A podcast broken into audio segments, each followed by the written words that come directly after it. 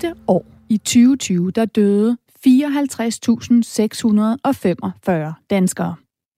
I gennemsnit blev en dansk kvinde 83,6 år, og en dansk mand blev 79,5 år.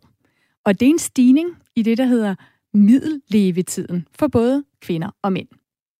Men hvad nu, hvis vi bare fortsætter med at blive ældre og ældre? Er der en grænse for, hvor længe vi mennesker kan leve? Og hvordan føles det at leve evigt? Jeg hedder Stine Krohmann Dragsted. Jeg er din vært ind til klokken 8 her til morgen, hvor jeg sender en særudgave af Radio 4 Morgen, og hvor jeg stiller alle de spørgsmål om livet og om døden og om udødelighed, som vi normalt ikke får tid til at stille i et nyhedsprogram. I torsdags, der gik jeg på jagt efter et svar på meningen med et liv, som vi ved ender med døden. Jeg spurgte blandt andet en hospitalspræst, en filosof og en biolog. Det, der, der giver jo vores liv fylde og værdi, det er jo præcis nærværet med dem, vi elsker. Det kan jo godt, den er jeg med på, kan jo godt virke provokerende, at vi har noget, som, øh, som ikke rigtig, der er ikke rigtig noget svar på. Og det øh, kan måske godt virke lidt provokerende for os moderne mennesker, at her er, noget, vi ikke, her er et område, vi ikke rigtig kan styre. Hvis man nu døde i morgen, ikke, så vil der jo ikke ske en skid ved det. Altså verden vil gå videre, postbud vil bringe post ud øh, øh, de der få dage om ugen, hvor det sker, og, og træerne vil springe ud igen, når det bliver forår og sådan noget. Så livet er tilsyneladende formålsløst, nytteløst og overflødigt, men jo ikke desto mindre fuldstændig fantastisk. Ja, en meget kort udgave af svarene fra hospitalspræst Linda Ishøj Frederiksen, filosof Christoffer Bosrup Skov og biolog Rasmus Ejernes. Fredag, der kiggede jeg på, hvad døden egentlig er for en størrelse. Her er et bud fra Victor på 26 år.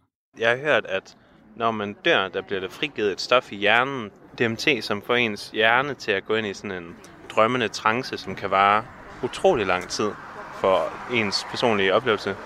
Så måske har man en lille uendelighed, so to speak, før man er helt gone, før hjernen slår fra. Og så i den uendelighed, der tænker jeg, at det er sådan ligesom et efterliv. I dag skal det handle om udødelighed. Både for os som mennesker og for menneskeheden. Jeg skal blandt andet tale med Morten Hvid, som har besluttet at blive frosset ned, når han dør, i håbet om at kunne blive vagt til live igen og få et længere liv her på jorden.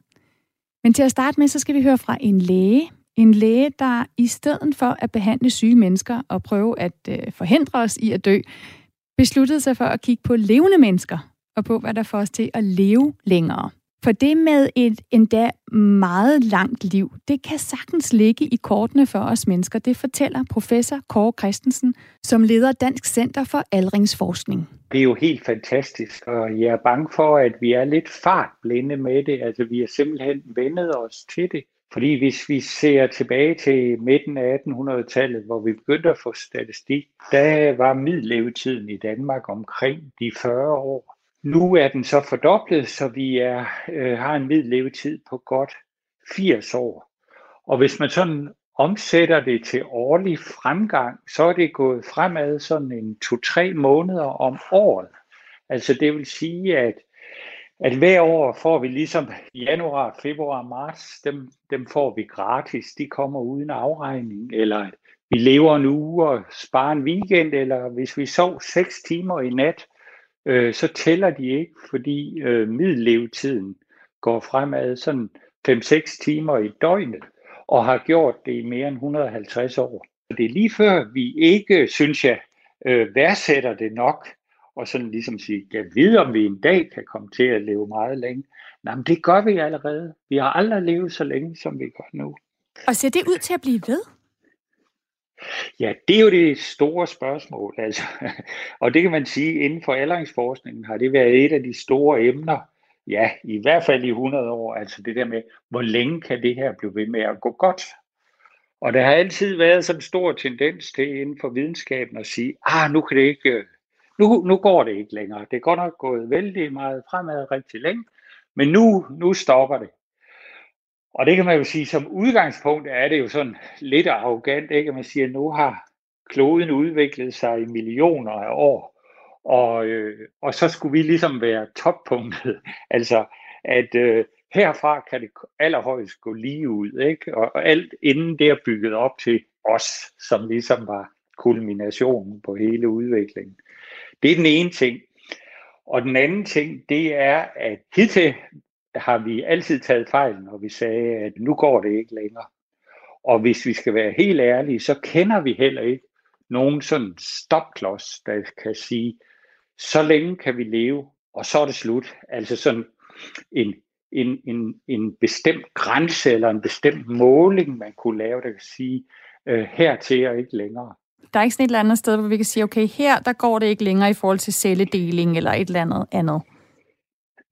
Nej, altså for nogle år siden havde man den idé, at enderne på kromosomerne, altså på vores arvemateriale, de bliver slidt en lille smule hver gang cellen deler sig. Og der var nogen, der havde den tanke, at det var ligesom livets klippekort. Altså man havde et vis antal klip der, og så kunne man ikke mere. Men der kan man se, at, at selv folk på over 100, de har, de har rigeligt med klip tilbage på, på kontoen i, i de fleste celler. Så det er man gået bort fra at sige, at det er, det er stopklodsen. Men det, det betyder selvfølgelig ikke omvendt, at man kan sige, at, at mennesker kan leve uendeligt. Fordi der er, der er aldrig nogen, der har levet over 122 år. Og øh, det, er, det er meget sjældent at have nogen over 110. Så hvis der var nogen, der kom og sagde, at de var 150 år, så, så ville sådan en som mig ikke tro på det. Altså, fordi det, det er helt usandsynligt. Så hvordan kan vi på samme, samme tid sige, at der ikke er en grænse, og så på også sige, at, at noget er usandsynligt? Og det hænger sammen med, at når vi øh, kommer op i omkring 100 års alderen, så er risikoen for at dø hver år omkring 50 procent. Altså det svarer til, at man hver år på sin fødselsdag skal slå platter kroner om, om man får en fødselsdag mere. Og der kan man jo godt se, at i princippet kan man jo have uendelig mange fødselsdage. Man skal bare blive ved med at slå krone hver gang. Det er jo ikke umuligt. Det er meget usandsynligt, men det er ikke umuligt. Så derfor så siger man, at der er ikke nogen fast grænse, men det er usandsynligt at slå kronen 10 gange i træk, og endnu mere 20 gange i træk.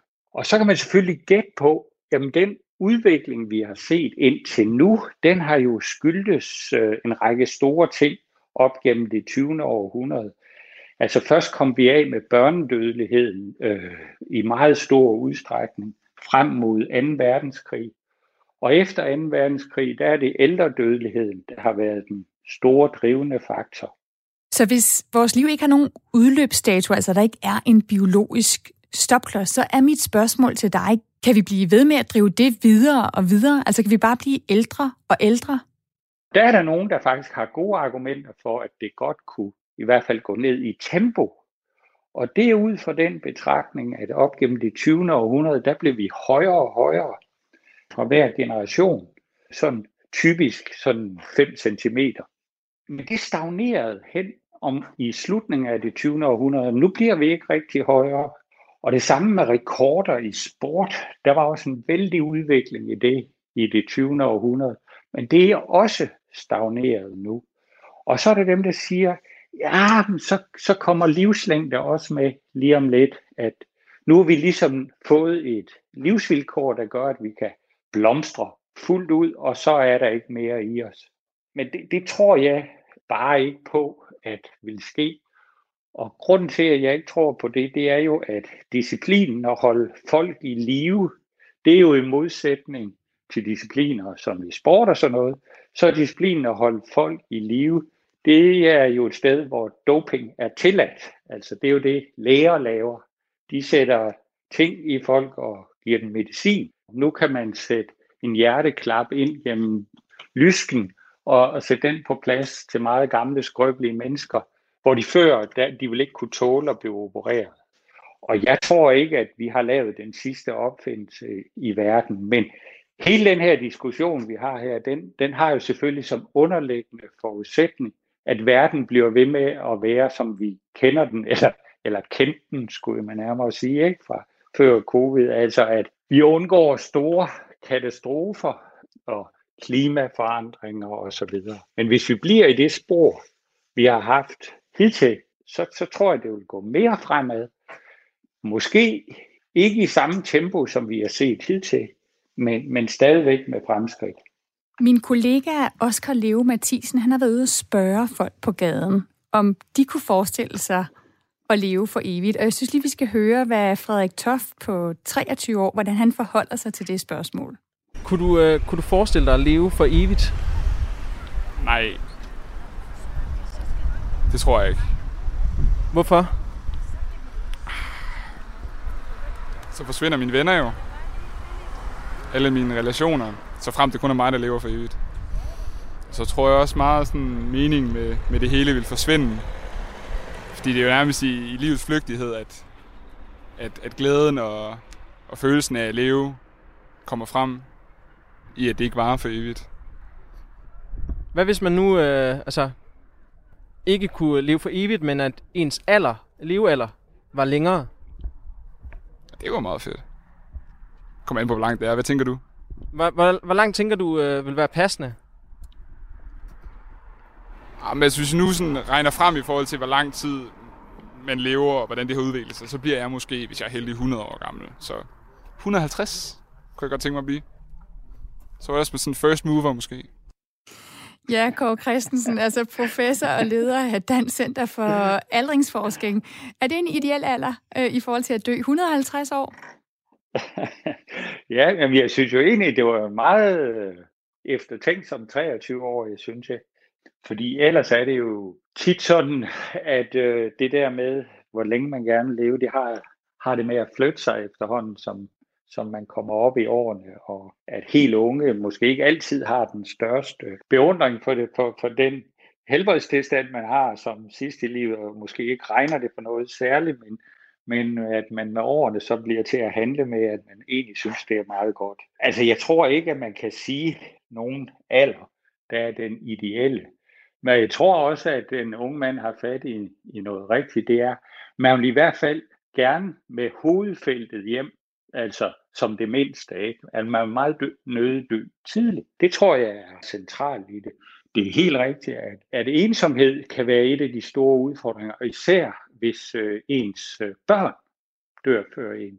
Det, det føles ligesom, der, at det er uretfærdigt, det, der er uorden i, i det naturlige system. Men omvendt, når vi taler med 100-årige, og i, nogle gange i de undersøgelser har vi så også spurgt dem om, om de kunne tænke sig at leve en dag mere. Og det kan hovedparten, helt bestemt. Kåre Christensen, du siger, at det alligevel er sjældent, at vi når op over de der 110 år. Hvad hvis du selv kunne vælge? Hvor gammel kunne du så selv tænke dig at blive? Ja, det kommer så også meget an på helbred. Øh, det, det, det tror jeg. Og så selvfølgelig også ens livsomstændigheder. Og ligesom at jeg ikke tror, at man kan sætte nogen fast grænse på lige nøjagtigt, hvor længe man kan leve som verdensbefolkning, så tror jeg heller ikke, man selv kan forudsige, hvor længe man gerne vil leve. Indtil videre, så, så, så vil jeg gerne have så meget som muligt. hvad, hvad synes du så om en fremtid, hvor vi kan blive, hvis ikke noget nær udødelige væsener, så i hvert fald leve rigtig, rigtig længe. Ja, og der, der er en meget stor forskel på altså det der med, om at man har et langt liv og så udødelighed. Det, det, det tror jeg er meget svært at finde nogen, der synes er en, er en fin tanke. Jeg synes jo, at det er jo en gave, at vi har flere. Også det der med, at man nu har lov til at stadigvæk gerne en cykeltur, eller spille en fodboldkamp, eller gå til Rolling Stones koncert. Ikke? Altså, det kunne man sgu ikke i min barndom i Holstebro, hvis øh, man var 60 år. Så kunne man altså ikke løbe rundt med andre mænd på 60 år i ens fodboldbluser og spille mod andre. Og det de jo formentlig haft lyst til dengang. Ikke? Men det kunne man ikke, altså som sådan ældre mand. Det er blevet altså, sjovere at være så, ældre. Så, ja, det er en meget mere rummelig rolle. Ikke? Altså man har fået lov at være sådan, øh, menneske. Men det, det giver jo også nogle nye udfordringer, at vi skal finde ud af, og måske at gå fra tre til fire generationer, der skal finde ud af det, og dele om, om glæderne og byrderne. Og en af de helt store udfordringer i det, det er jo, at vi ældes så forskelligt. Altså lige nu, der er en fjerdedel af alle danskere, de er over 60 år, altså en fjerdedel af hele befolkningen er over 60 år.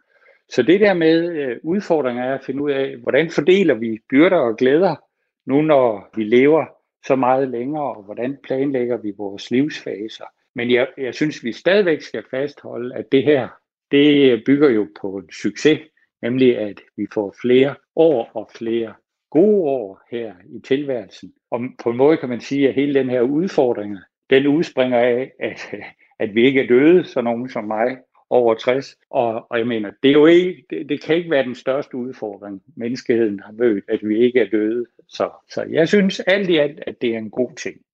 Kåre Christensen, professor og leder af Dansk Center for Aldringsforskning. Tusind tak for at være med her i den her særudgave af Radio 4 Morgen. Selv tak. There's no time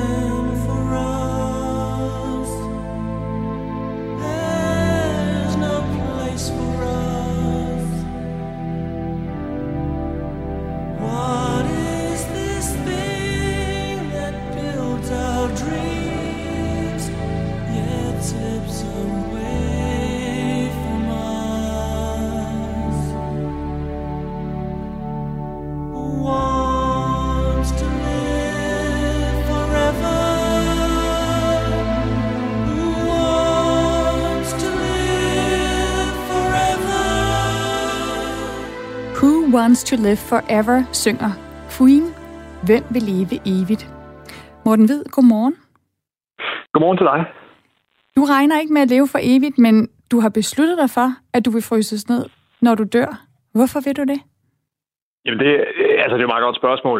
Og nej, jeg tror ikke, man kan leve for evigt ved at gøre det, men det kan være, man kan måske få en, en åben fremtid, eller en chance mere, eller et eventyr i den anden ende, eller, eller sådan noget. Men altså for mig er det her jo primært øh, kærlighed til, til tilværelsen. Altså jeg kan godt lide at leve. Jeg kan godt lide at trække vejret. Jeg synes, øh, livet er fedt, og jeg har besluttet mig for øh, at kæmpe for det. Og ikke bare øh, lægge mig fladt ned og få at vide, at man har x antal årtier her på planeten, og så må man bare acceptere, at, øh, at det var det. Øh, så det er, vel egentlig, det er vel egentlig essensen i det her, og det, det gælder måske ikke for alle, men jeg kan rigtig godt lide at, at være her.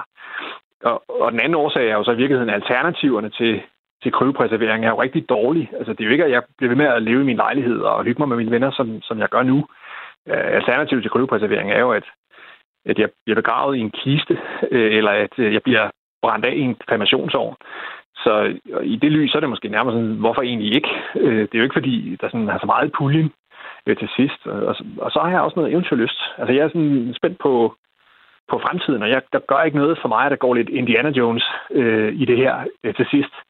Så, øh, så det er vel sådan de, de, tre, øh, de tre vigtigste øh, begrundelser. Så, så hvorfor, hvorfor egentlig ikke? Og Morten, nu nævnte du kryopreservering, og hvis jeg lige skal sætte nogle øh, fakta på, hvad det er, så sådan som jeg forstår ja. det, når du dør, så bliver din krop tømt for blod, så bliver den fyldt med kemikalier og lagt i en stålbeholder med flydende kvælstof, som er ved minus 196 grader. Og når du så ligger i den beholder, øh, jamen der ligger du så ind til, at øh, det amerikanske firma, som du har betalt for at fryse dig ned, at de har fundet teknikken til at kunne, kunne tøtte op igen i, i live. Hvorfor vil du gerne genopstå? Jamen altså, jeg, sagde, jeg, kan, jeg kan jo rigtig godt lide at være her, og, og for mig så, øh, at det at blive, hvis, man får, hvis jeg får en chance til, og det skal jeg jo skynde mig at sige, at det ved jeg jo ikke, om det her det virker. Øh, øh, så det, det, er jo, det er jo vigtigt at, at sige. Men hvis det nu ikke virker, så er jeg jo ikke mere død end alle mulige andre mennesker. Så vi er lidt tilbage til det der, hvorfor egentlig ikke? Øh, og, og, og hvorfor vil jeg det? Altså, for mig må jeg sige, at det at blive født i første omgang, øh, det gik jo godt. Altså, jeg, kan, jeg, jeg er jo endt et godt sted i mit liv, og, og jeg ser positivt på det, og, og derfor så sidder jeg også og tænker, jamen det kan da også være, at det går godt i, i anden omgang. Øh, og, øh, og, og se, hvad, hvad fremtiden vil, vil bringe, øh, hvis det virker. Øh, og igen, øh, hvis det ikke virker, ja, jamen så, så har jeg jo ikke øh, skudt så meget i puljen, at forstand, at, at så er jeg jo lige så død som, som alle dem, der ikke, der ikke gjorde det. Der er nogen, der siger, at kryopreservering, det er sådan et, det er et eksperiment, og, og kontrolgruppen, de klarer sig øh, ikke så godt. Og det er i virkeligheden det eneste, vi, vi ved om det. Så, øh, så ja, det er vel derfor. Nu siger du, hvis det virker. Tror du, det vil virke? Det korte svar er vel, at tiden arbejder for de nedfrosne. Øh, og nu, øh, nu behøver det ikke være lige præcis øh, Cryonics Institute, altså det firma, der fryser mig ned, der, der, der finder ungdommens gåde. Det kunne alle mulige gøre, og, og der, vi lever jo allerede nu meget længere, end vi gjorde i, i gamle dage.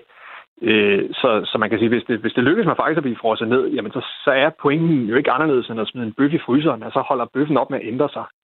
Og så vil jeg jo sådan set være i den samme tilstand, som, øh, som jeg var i lige efter jeg døde i virkeligheden. Så øh, hvorvidt det virker, det, det ved jeg ikke. Jeg håber det. Det kunne være spændende.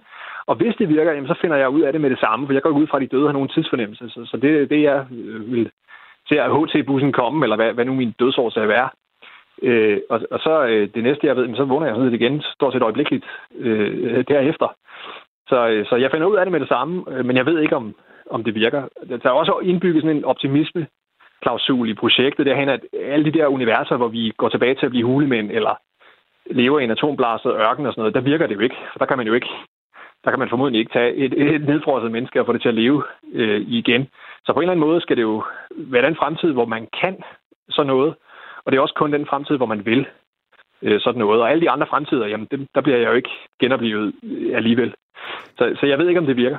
Så der er den sikkerhed i det, kan man sige, at du kommer ikke til at blive vagt til liv igen, hvis øh, det hele går helt galt. Morten, min kollega Oscar Leo Mathisen, han har været ude og spørge folk på gaden, om de kunne forestille sig at leve for evigt. Og jeg synes lige, vi skal høre, hvad Ditte Horsholdt og Thea Nielsen på 25-23 år, hvad de siger.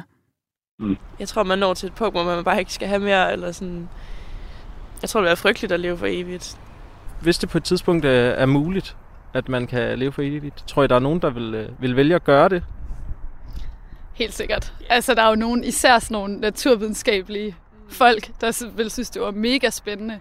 Også alt det der med, at man kan måske blive frosset ned, og så vågne op i en tidsalder om lang, lang tid. Eller sådan. Men jeg tror, at det er sindssygt omvæltende. Jeg tror slet ikke, ens hjerne vil kunne følge med, altså, selvom man lavede for evigt. Ja, det kunne være sjovt at prøve at sådan, sådan helt teoretisk, eller hypotetisk, at blive nedfrosset og så vågne op om 500 år. Altså, det kunne være spændende, men jeg tror ikke, jeg skal bede om det. så, så sådan udødeligheden er ikke noget, I, uh, I går og tænker, det kunne være, det kunne være fedt? Nej, absolut ikke. Jeg skal ja. bede om at dø en dag. Ja, helt sikkert. Morten, det er et nej tak fra, fra Ditte og Thea til udødeligheden. Selvom de siger, at det, altså, det kunne være spændende, men også en sindssyg omvæltning. Hvad tænker du selv? Jamen, jeg er da meget enig i meget af det, de siger. Det kunne være sindssygt spændende, og ja, det er også en sindssyg omvæltning. Og der er jo ikke noget at ved det her eksperiment, der gør mig til, øh, til ekspert i fremtiden. Og jeg ved jo heller ikke om fremtiden. Der er jo ikke nogen garanti for rigdom og lykke og kærlighed. Det, det, det, kan jeg ikke, det ved jeg jo ikke noget om. På samme måde, som der ikke var nogen garantier, øh, da man ligesom blev født i, i første omgang, der var man jo lille og nøgen og havde ingen, ingen livserfaring, og det kan meget vel være, øh, være at man, man, man ender nogen den samme stadie på, på den anden side også. Så skal jeg sige, i forhold til det med at leve for evigt, altså det kan det her eksperiment formodentlig ikke gøre. Altså det, det bedste, jeg kan håbe på, det er jo en åben fremtid. Altså hvor, hvor man kan sige, øh, hvor man kan sige, i øjeblikket, så har vi jo alle sammen sådan et, et tal øh, stående hen over hovedet. Øh, jeg så en musikvideo engang, hvor alle havde sådan nogle tal stående hen over, så tæller det ligesom ned. Og det er ikke også der bestemmer, hvor stort tallet er. Og mange mennesker bliver jo ud af tilværelsen på et tidspunkt, øh, hvor det måske passer dem rigtig dårligt. Altså så får de den der opringning fra deres, fra deres læge. Og så, så, øh, så er det pludselig i den situation, når døden bliver nærværende, så, så har jeg også min fornemmelse, at, at så vil mange mennesker nok overveje nøje, øh, om de skulle vælge noget andet, eller om de skulle slås for det, eller om de skulle, skulle finde et mere spændende alternativ. Så selvfølgelig, øh, selvfølgelig kan man sige, øh, når man, når man står på en solbeskinnet gade et eller andet sted i København og er ung, det lyder som om, det var unge mennesker, der har snakket med, har livet for sig, jamen så, så er der jo ikke nogen, så er der ikke noget hastværk omkring det her. Og det, sådan gik jeg også rundt, nu er jeg 40 i dag. Men da jeg var 20, så troede jeg heller ikke, at det der med, med aldring og kræft og sygdom og sådan noget, det var nogle andre mennesker, det handlede om. Det ikke rigtig ville ramme mig. Men øh, jeg er blevet klar over efterfølgende, at jeg nok ikke bliver undtagelsen. Øh, så i det lys, øh, ja. og så handler det jo om kærlighed til tilværelsen. Det, det gør det altså. Man er simpelthen nødt til at finde ud af, hvor meget vil man have det. Og det kan jo godt være, hvis man øh, er 80, og det kan også godt være, når jeg er 80, så tænker jeg, at det her, det gider jeg da ikke. Jeg skal da bare direkte i kisten eller i kremationsovnen, for det lyder super spændende. Men så kan jeg ombestemme mig. Jeg, jeg skal jo ikke. Så man kan sige, at de døde, de skal være døde, men de levende, de skal ikke være levende. Øh, så på den måde kan man sige, også den grund er der en god grund til at, at vælge øh, livet til, fordi livet er på, i sidste ende jo, så er livet jo frivilligt. Men, men så døden ikke er det. Øh, og man kan også kun sidde nu tilbagelænet og sammenligne med, med døden, så længe man er levende. De døde kan ikke sammenligne med livet. Så, så jeg også i den, hvis man er i tvivl, så vil jeg anbefale, at man vælger tilværelsen til og er glad for det. og, og så vælger, vælger eventyret til. Så, øh, så, så det kan være, jeg ikke, det kan være, jeg ikke, øh, det kan være, jeg ikke er overbevisende nok, og det er egentlig heller ikke mit ærne. Altså, jeg er jo ikke prædikant, og det er ikke vigtigt for mig, at, at de øh, mennesker, du talte med her, eller at du eller andre, der lytter her, at de gør det samme øh, som mig. Men det er vigtigt for mig, synes jeg, at man ved, at der findes alternativer til sådan en almindelig kedelig dansk bisættelse eller eller efterfulgt af noget begravelse og noget, noget kremering. Så om ikke andet, så, øh, så kan jeg sige, at der, der er i hvert fald en eller anden tosse, øh, der gør oprør, der vil noget andet. Du lytter til en særlig påskeudgave af Radio 4 Morgen. Mit navn er Stine Krummernd Dragsted, og jeg fortsætter samtalen med Morten Hvid om, hvorfor han håber at blive vækket til live igen efter sin død.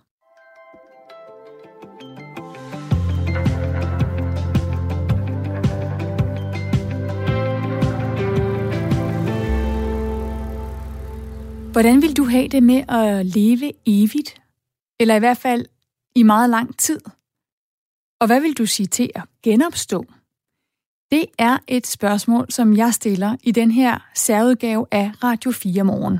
Og jeg er selvfølgelig inspireret af påsken, der uanset om man er kristen eller man fejrer forårets komme, handler om at genopstå.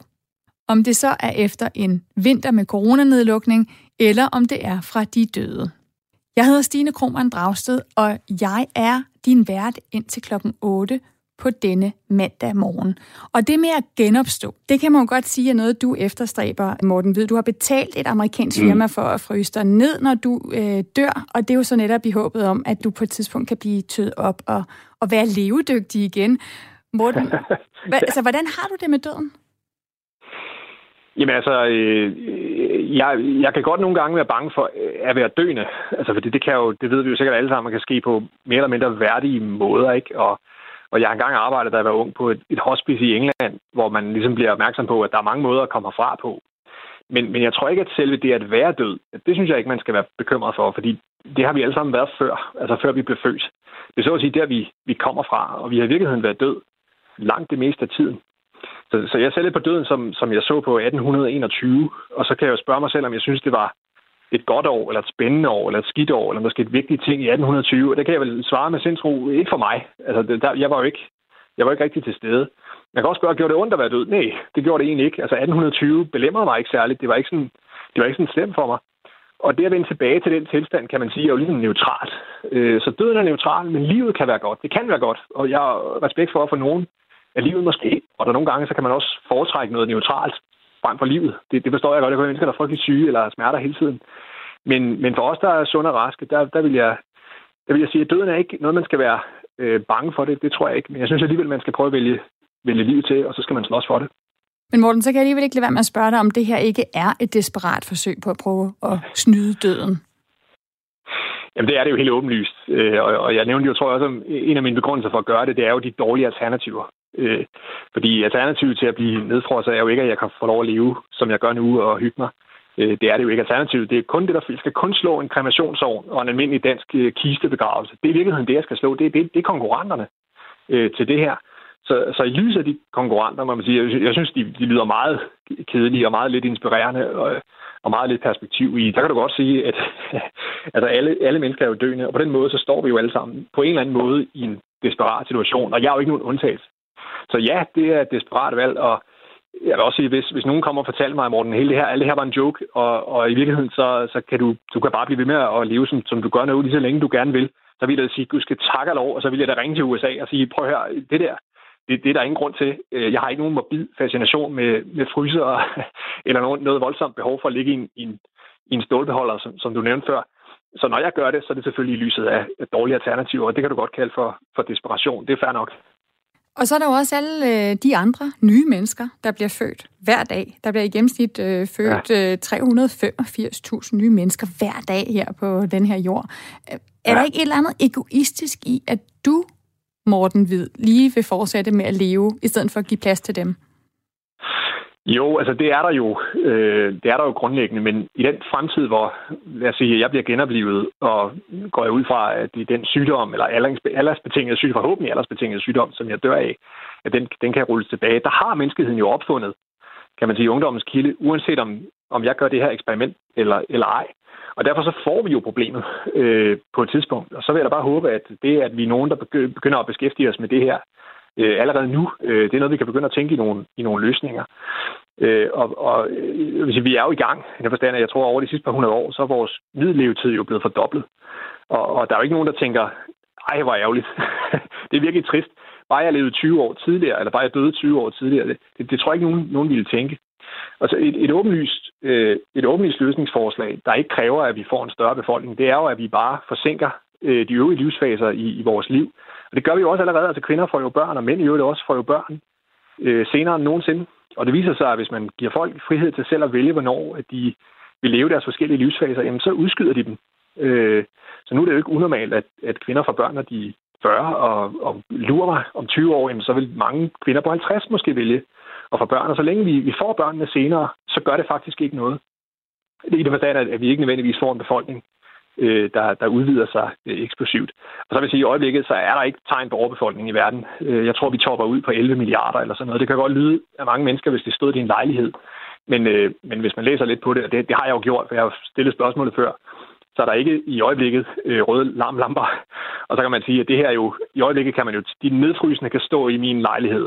Øh, så, så det bliver nok ikke os, der alene gør, øh, udgør gør problemet.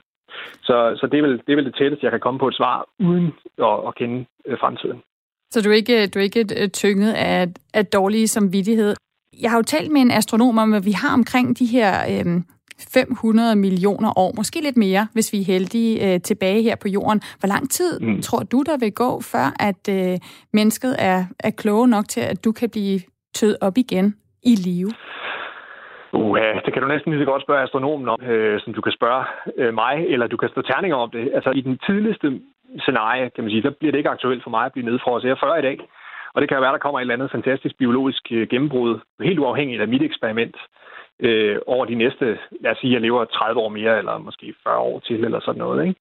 Så, så det kan være, at nedfrysningen virker som en tåbelig og forældet idé på det tidspunkt, hvor man bare får en sprøjte, ligesom en coronavaccine, og så, så får man 20 år mere, og derefter så kan du få 20 år mere. Så det er vel det tidlige scenarie. Og så, så det lange scenarie selvfølgelig, at det aldrig kommer til at virke. Altså, der er et eller andet grundlæggende problem, som vi ikke kan løse. Det tror jeg nu ikke, at jeg kender heller ikke rigtig til, hvad det, hvad det skulle være. Øh, så det kan være, at vi aldrig finder ud af det, og at vi altid kommer til som mennesker at have nogenlunde 10 årtier eller 100 år eller sådan noget, og så kapper vi bare ud øh, der. Og så er alt derimellem, det er i virkeligheden dit bud. Altså som jeg sagde før, der er ikke noget ved det her eksperiment, der giver mig øh, nogen sådan guddommelig indsigt i, i fremtiden. Jeg så, jeg så ikke coronavirusen komme, og, og det næste store overraskelse, det kommer jeg heller ikke til, til at se øh, komme, så, så det korte svar er, jeg, jeg ved det ikke. Morten Hvid, tusind tak for at tale meget ærligt med mig om øh, det her spørgsmål om, ja, om man på en eller anden måde man kan forlænge sit liv eller få lov til at leve igen ved at lade sig fryse ned, sådan som du har besluttet dig for. Velkommen. Hyggeligt at tale med dig. I lige måde.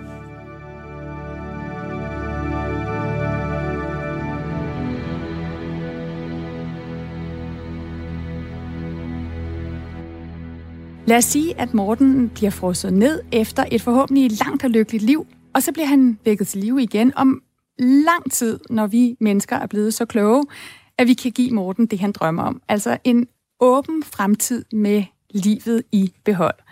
Men så har vi jo bare et problem. Fordi i fredags, der talte jeg jo med astronom Christoffer Karoff, som fortalte, at jorden skam har en udløbsdato. Så hvor skal Morten og andre udødelige menneskeliv nu boldre sig hen, hvis vi ikke kan overleve uendeligt her på jorden? Nu har jeg dig med igen, Christoffer Karoff, astronom ved Institut for Geoscience på Aarhus Universitet. Godmorgen. Godmorgen. Du har jo været virkelig venlig at give menneskeheden en 500 millioner år, måske lidt mere på jorden, da vi talte sammen i fredags. Nu er det blevet mandag, anden påskedag. Jeg ved godt, der kun er gået en weekend, men kan du hjælpe mig med et alternativ til jorden? Altså, kunne der være en jorden version 2? Ja, og det er der.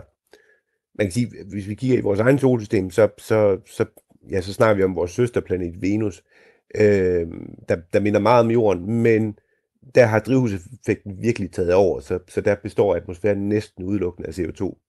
Og der er ikke ret rart at være på overfladen, så, så, så den skal vi nok ikke forsøge.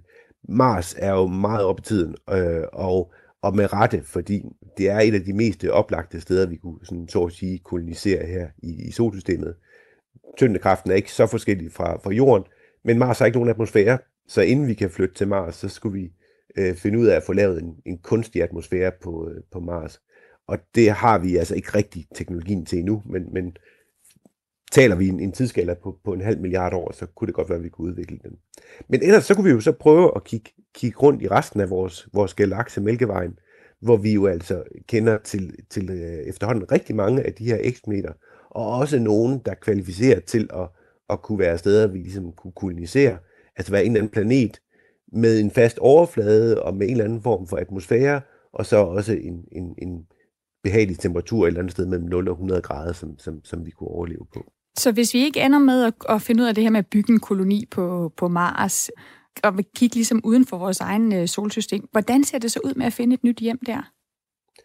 Jamen, øh, det skal vi nok.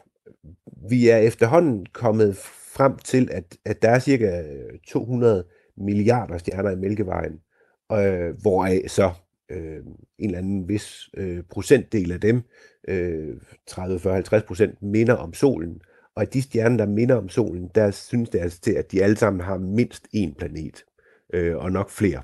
Øh, så, så der er nok planeter at tage, øh, og det vil sige, at man kan også tillade sig at, vælge at vrage, til man finder lige præcis den, man, man synes passer til, til, til en kolonisering. Det store problem ligger i at være i stand til at rejse ud til, til de her planeter. Ja, jeg skulle lige til Øh, at spørge, fordi der vi, taler vi vel om nogle lysår væk her. Præcis. Så, så når vi måler afstanden til de her øh, planeter, selv dem, der ligger aller, aller, aller tættest på os, så måler vi afstanden i lysår, altså hvor langt rejser lyset øh, på et år. Og ja, dem, der er aller tættest på os, det er cirka 4,5 lysår væk. Så, så det vil jeg sige, forestillede man sig, at man kunne rejse med lysets hastighed, og det kan man ikke, men forestillede sig, at man kunne rejse med lysets hastighed, jamen, så vil der stadig tage 4,5 år at komme derud.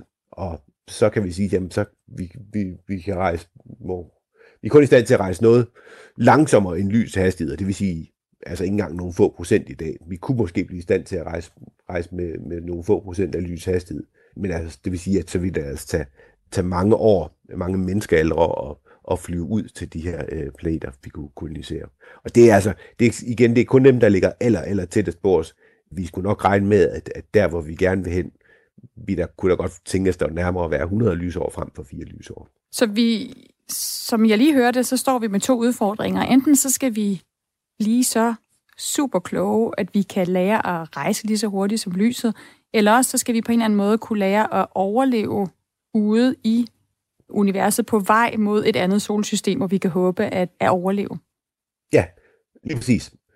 Den første med at, at kunne rejse lige så hurtigt som lyset, eller hvis, hvis dem, dem der har, har set meget Star Trek og sådan noget, hvor man teleporterer sig selv øh, rundt imellem. Det, altså det, teoretisk set kunne man godt forestille sig, at det kunne lade sig gøre at, at teleportere mennesker rundt mellem steder i, i, i galaksen.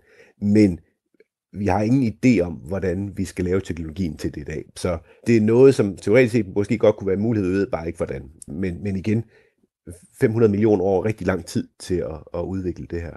Den anden, så med at lave et kæmpe rumskib, hvor vi så sendte en masse mennesker op på, og som så bare lige så stille, og ja, det er så meget sagt, men, men så hurtigt vi nu kan komme afsted med det, bevæge sig rundt til den, eller hen til, til, til den her planet, vi gerne vil hen på. En rejse, som måske kunne tage 1000 år, altså så vi skulle være i stand til at bo som koloni på det her rumskib i 1000 år. At der kan vi styk for styk godt forestille os en teknologi, der vil gøre os i stand, på det, i stand til det. Det vil være, være et enormt projekt, som, som, som man aldrig har, har set lignende. Altså man kunne nærmest sige et enormt babelstårn. Men, men teknologien er sådan til, til stede til, at, at vi kunne gøre det. Så, så hvis man skal være seriøs, så vil det være den med, med det store rumskib. Øh, så vil det være det scenarie, man, man vil gå efter. Men Christoffer, så skal vi også vide, hvor vi skal hen. Altså, hvordan undersøger vi, hvad der kunne ligge 4,5 lysår eller flere øh, 100 lysår ude, så vi... Altså, det er jo meget rart, når man sætter sig ind på det der rumskib, og vinker farvel vel til jorden. Måske at vide, hvad endedestinationen er. Og det, og det er lige præcis det, vi er i, i fuld gang med at gøre i de her år. Så vi tager nogle af, af de største teleskoper, vi har på jorden, og, og bruger endda også satellitter, til at, at studere de her eksoplaneter. Nu ligger de så langt væk, så, så det vi egentlig primært studerer, det er sådan variationer i lyset fra de her stjerner, som de kredser omkring. Og der er det så, at vi har kunne finde de her planeter, kunne finde ud af, hvor langt væk de ligger fra stjernen, hvor meget lyser stjernen, og kunne finde ud af, hvor store de er, og hvor meget de vejer, og sådan nogle, altså sådan nogle relativt simple ting. Så hvad er det, vi sender afsted for at undersøge de Nå, men det er simpelthen altså det er at bruge teleskoper her fra jorden af, og Okay. bruge satellitter, hvor vi simpelthen kigger på lyset. Så, så, så det er, øh, og der er selvfølgelig nogle sådan, øh, lidt øh, avancerede astronomiske metoder, man bruger til at studere de her ting. Det, som vi sådan er begyndt på, lad os sige de sidste 10 år, og som, som er under rivende udvikling i de her år, det er at være i stand til at studere atmosfæren på de her planeter. Det vil sige, være i stand til at sige, hvorfor nogle grundstoffer, som er i atmosfæren. det, som vi, vi mest af alt kigger efter, det er, er der ilt til stede? Det har vi ikke fundet nu i store mængder, men, men vi leder rigtig meget efter det. Og så dog, det må heller ikke være for store mængder ilt, for det kan vi heller ikke tåle. Så, så det er det, vi er i gang med, med at gøre i de her år, og, og på den måde jo også være i stand til at, at lave sådan en liste af, af topkandidater, kandidater til at blive koloniseret. Til en, øh, til en jorden version 2. Men altså, kan vi, kan vi på en eller anden måde sende noget der ud Ja, lige i forvejen. Ja, fordi altså igen, jeg tror måske ikke, jeg vil være klar til at sætte hverken mig selv eller mine børn eller efterkommer op på sådan et, et rumskib, hvis jeg ikke sådan havde en lidt Nej. mere sikkerhed om, hvad søren der var derude. Så der findes øh, faktisk et øh, initiativ fra, der er mange, der deltager i det, men altså øh, Steve Hawking, som, som desværre døde for nogle år siden, var en af dem, der startede det sammen med en russisk øh, milliardær, der hedder Judith Miller. Øh, de startede noget, der, der hedder Breakthrough Initiative, hvor en af idéerne går på at sende rumsonder mod den af de her ægtmeter, der er tættest på os. Så det stjernesystem, der er tættest på os, hedder øh, Centauri, og består af tre store stjerner, faktisk en lidt mindre, Alpha Centauri A og Alpha Centauri B, der er to, og så Proxima Centauri, som er den her lidt mindre stjerne, hvor omkring der kredser en planet, som har en klippeoverflade, og hvor temperaturen er rimelig til, at der kunne finde flydende vand. Så den her stjerne, øh, planet omkring Proxima Centauri har de tænkt sig at sende rumsonder ud til. Nu skal man ikke forestille, man skal ikke forestille sig sådan en rumkapsel, som Andreas Mogensen var op og flyve i. Der er skal ingen mennesker øh, ombord. Det er sådan en lille rumsonde på størrelse med en mobiltelefon, eller noget der omkring, som man vil, vil sende op i øh, kredsløb først omkring jorden, og når den så er kredsløb omkring jorden, så skal den folde sådan et stort sejl ud derop, og så vil man tage en øh, laser på jorden, og så vil man skyde på det her sejl. Ikke sådan, det går i stykker, men sådan, at de det hedder lyspartikler, fotoner, der er i, i det her laserlys, de kan accelerere den her rumsonde op til, til høje hastigheder. Og der taler man om at kunne nå op på hastigheder i, øh, i omegnen af 20% af, af lysets hastighed. Giver der 4,5 lysår ud til, til den her planet, og rejser man med 20% af, af lys hastighed, jamen så tager det omkring 20 år for de her sonder at bevæge sig ud til planeten. Så, så det er deres mål inden for de næste 10-20 år eller sådan noget, at få sendt øh, rumsonder afsted mod den her planet. Og nu sagde jeg så også rumsonder, fordi tanken er så, at jamen, når man nu har lavet en, så er der ingen grund til bare at sende en afsted. Man kan lige så godt så sende en flåde af, af 20 eller 100 afsted, sådan at hvis der er en af dem, der går i stykker, så kan de andre overleve. Så det øh, bruges der faktisk rigtig meget energi på. Ja, nu bad jeg dig jo så lige på menneskehedens vegne om, om vi ikke lige sådan kunne, kunne sende noget i forvejen og undersøge det her. Men så står jeg og tænker på, hvis vi ved, at det her kunne være en god kandidat til at være jorden version 2, at der kunne være noget ild, der kunne måske også være noget liv. Har man så tænkt over, at øh, ja, det, man kunne måske blive lidt forskrækket, hvis vi sådan står fra et andet solsystem og sender sådan nogle øh, parasoller forbi en, øh, en planet? Altså, hvordan ville man ja. ikke reagere, hvis det skete her på jorden? Og det er man, det er man faktisk blevet rigtig opmærksom på, at altså, vi har lige det her problem, at vi ved ikke, hvordan livet bliver skabt. Øh, og derfor, altså, så vi mangler en meget, meget vigtig information i ligningen til at sige, om der er liv på de her planeter.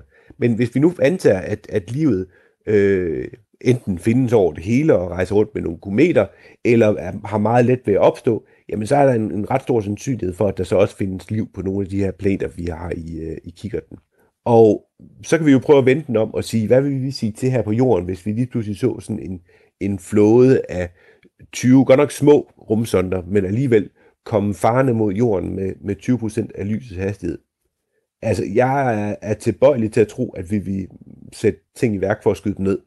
Jamen, der vil være en, en chance for, at de var, var, de var venlige men der vil altså også være en risiko for, at, at det var ting, der skulle øh, skyde jorden ned.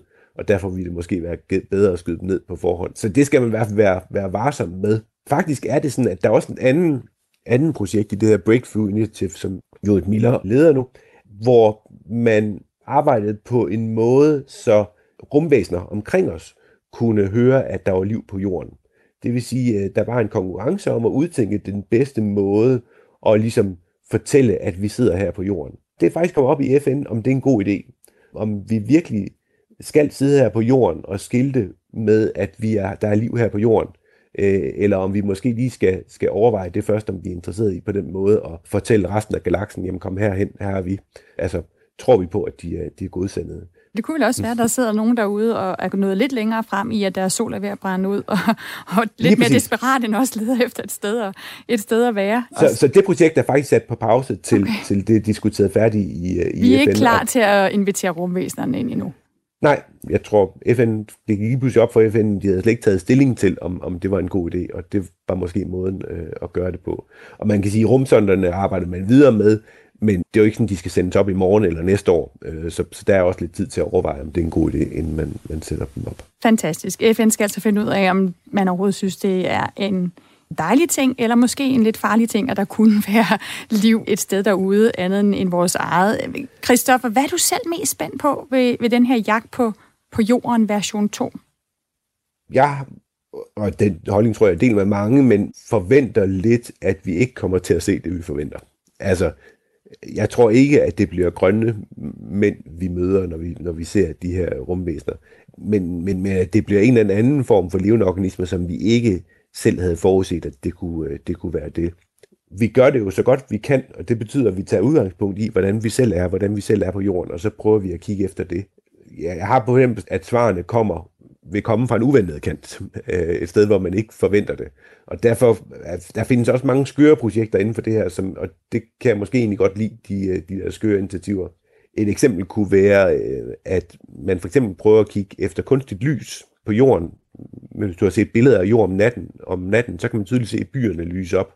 Og meget af det lys, det sker med lysstofrør, som har sådan et meget specifikt fingeraftryk i forhold til andet lys. Så der er faktisk nogen, der sidder og kigger efter lys fra lysstofrør på andre planeter, altså en, en lidt omvendt måde at gøre det på. Så det er måske ikke øh, en, et helt tosset projekt, som øh, Morten Hvid har gang i, altså det her med at altså, fryse ned, i hvert fald ikke i forhold til, at hvis han på et tidspunkt kan blive øh, vagt til liv igen, øh, jamen så, Christoffer, så tror du, der kan være en chance for, at vi kan finde et eller andet andet sted, hvor vi kan leve videre, når den her planet ikke er så venlig imod os længere. Ja, eller hvad skal man sige, planen skal nok blive ved med at være venlig, men det er jo så vores, vores stjerne, solen, der om ja, en halv milliard år, eller om flere milliarder år, kan man sige, bliver, bliver lidt træls at bo ved siden af. Altså, givet vi har så lang tid, og, og givet den teknologiske udvikling, vi har oplevet de sidste 100 år, der er jeg ret fortrøstningsfuld med, at der skal vi nok have fundet nogle løsninger. Men som vi snakkede om sidste gang, så, så tror jeg, det store problem er, om, om vi mennesker er i stand til ikke at udrydde os selv inden da. Christoffer Karoff, held og lykke med at finde liv ude i rummet. Mange tak. Astronom ved Institut for Geoscience på Aarhus Universitet. It's a god awful small affair to the girl with the mousy hair. But her mommy is yelling no, and her daddy has told her to go. But her friend is nowhere to be seen. Now she walks through her sunken dream to the seat with the clearest view and she's hooked to the silver screen. But the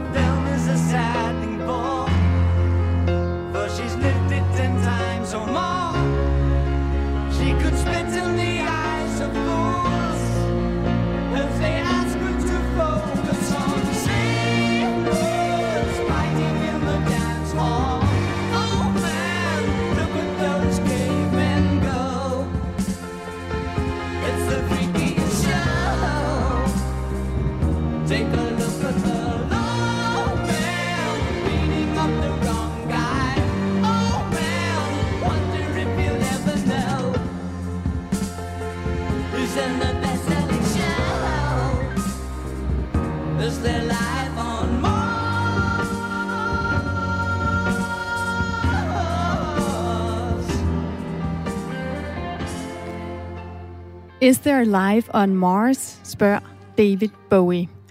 Og svaret fra astronom Christopher Karoff, som jeg netop talte med, er altså ja, det kan der sagtens være. Og der er altså også håb for, at vi som mennesker kan fortsætte med at leve videre som art, også når den her planet bliver ubolig, enten på Mars eller et andet sted i et fjernere solsystem. Hvis altså ikke vi udrydder os selv først, siger astronom Christopher Karoff. Det var bare et svar på de tonse mange spørgsmål, som jeg har fået lov til at stille i den her påskeudgave af Radio 4 Morgen om døden og om livet. Lige om lidt her klokken 8, så er der almindelig Radio 4 morgen, hvor du kan blive klædt på med dagens vigtigste nyheder og historier. Men inden da kunne jeg godt tænke mig at spille noget af det, jeg egentlig havde klippet fra, da jeg gik på gaden og spurgte tilfældige rare mennesker om deres syn på meningen med det hele. For nogle gange er det pauserne, der giver mest mening. Hvad er meningen med livet? Mm. Okay. Så stort spørgsmål. Øh, hvad er meningen med livet? Er der tid til at tænke, eller skal jeg svare nu her? Hmm. Axel, du har jo, du, har- du har jo læst om Jeg har netop læst det her læst. emne i tre år. Ja, ja. Skulle man vide det. Da jeg vender spørgsmålet på hovedet over for Victor og Axel, som du hører her, og spørger, hvordan livet giver mening, så kommer tungerne på glæd. Heldigvis hele tiden. Men i særdeleshed, når jeg er meget lykkelig, hvilket kunne være på meget solrige dage i selskab med meget gode mennesker, og så når man bliver ramt af den der pludselige, wow, hold fast, hvor jeg bare taknemmelig over alt i mit liv. Den er god. Ja, det er vel, når man øh, får et skud øh, endorfiner og har en oplevelse af en ny, har en oplevelse af, at man oplever noget nyt og noget, der giver mening. Så det vil bare være at prøve at snyde hjernen til, at man bliver ved med at prøve at have de oplevelser. Ja, så fint og så nøgternt kan det siges. Nu kommer der et skud endorfin i form af nyheder her på Radio 4.